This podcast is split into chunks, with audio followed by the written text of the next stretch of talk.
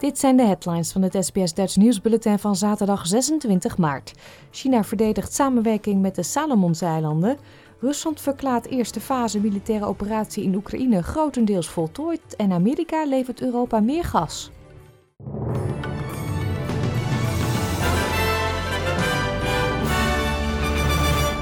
China heeft zijn veiligheidssamenwerking met de Salomonseilanden verdedigd en noemt het normaal en in overeenstemming met het internationale recht. Gisteren bleek uit een gelekt document dat China zijn militaire aanwezigheid in de Pacifische eilandnatie verhoogt. Uit het conceptovereenkomst zou blijken dat de twee landen het eens zijn over het toelaten van Chinese schepen in de Stille Oceaan en een Chinese marinebasis op minder dan 2000 kilometer voor de kust van Australië. Zonder direct in te gaan op de inhoud van het document stuurde het Australische ministerie van Buitenlandse Zaken en Handel een verklaring uit, waarin staat dat Australië zich zorgen zou maken over acties die de veiligheid van onze regio destabiliseren. De woordvoerder van het Chinese ministerie van Buitenlandse Zaken, Wang Wenbin, zegt dat de bezorgdheid van Australië onnodig is. We hope the relevant party will see this objectively and calmly and refrain from over-interpreting it. It is irresponsible and unhelpful for regional stability and development for the individual Australian official to hype the fallacy of so-called China's coercion and deliberately create tensions. Rusland zegt dat de eerste fase van zijn militaire operatie in Oekraïne grotendeels is voltooid. Het Russische ministerie van Defensie zegt dat het zich nu zal concentreren op separatistische gebieden in Oost-Oekraïne.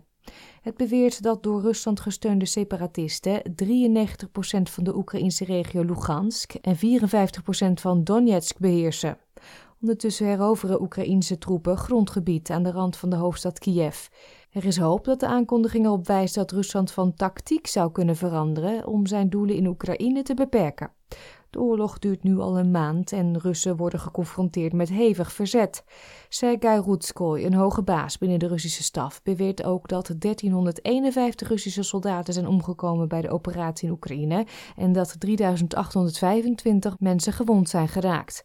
Volgens het Oekraïense leger zijn zo'n 15.000 Russische soldaten omgekomen bij de gevechten. De Amerikaanse president Joe Biden is in Polen, waar hij Amerikaanse troepen en humanitaire organisaties bezoekt die met Oekraïense vluchtelingen werken. Tijdens zijn bezoek benadrukte president Biden de inzet van de VS, het beschermen van een belangrijk NAVO-lid aan de grens met Oekraïne. Ook bedankte hij de Polen voor een genereuze welkom aan vluchtelingen die de Russische invasie ontvluchten.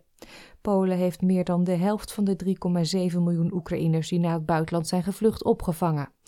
Biden, die samen met de Poolse president Duda een persmoment hield, vertelde hulporganisaties dat democratieën zich moeten blijven verenigen in strijd tegen de oorlog. Excuse me, Mr. President. The single most important thing that uh, we can do from the outset is keep the democracies united in our opposition and our effort to curtail the devastation that is occurring at the hands of a man who, I quite frankly, think is a war criminal.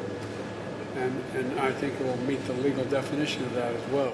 Volgens de Britse militaire inlichtingendienst hebben Oekraïnse troepen steden ten oosten van de hoofdstad Kiev heroverd. Hierdoor worden Russische troepen gedwongen terug te vallen op hun reeds overbelaste aanvoerlijnen.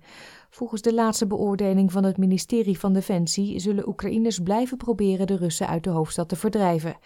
In het zuiden van het land wordt de Russische opmars naar Odessa, de belangrijkste havenstad aan de Zwarte Zee, vertraagd door logistieke problemen en Oekraïns verzet.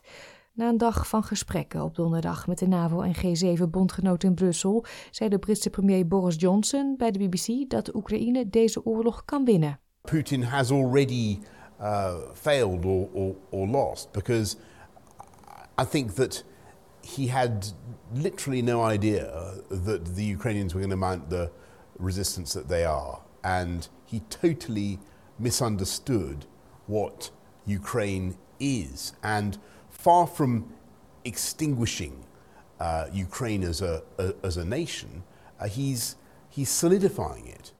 De Verenigde Staten leveren dit jaar 15 miljard kubieke meter LNG, dat is vloeibaar aardgas, extra aan de Europese Unie. Dat komt bovenop de al eerder afgesproken 22 miljard kubieke meter. Dat hebben de Amerikaanse president Biden en de voorzitter van de Europese Commissie Ursula von der Leyen aangekondigd. Op deze manier moet de Europese afhankelijkheid van Russisch gas verminderd worden. Het markeert ook het begin van een langetermijn-initiatief om Moskou verder te isoleren en de energiecrisis aan te pakken.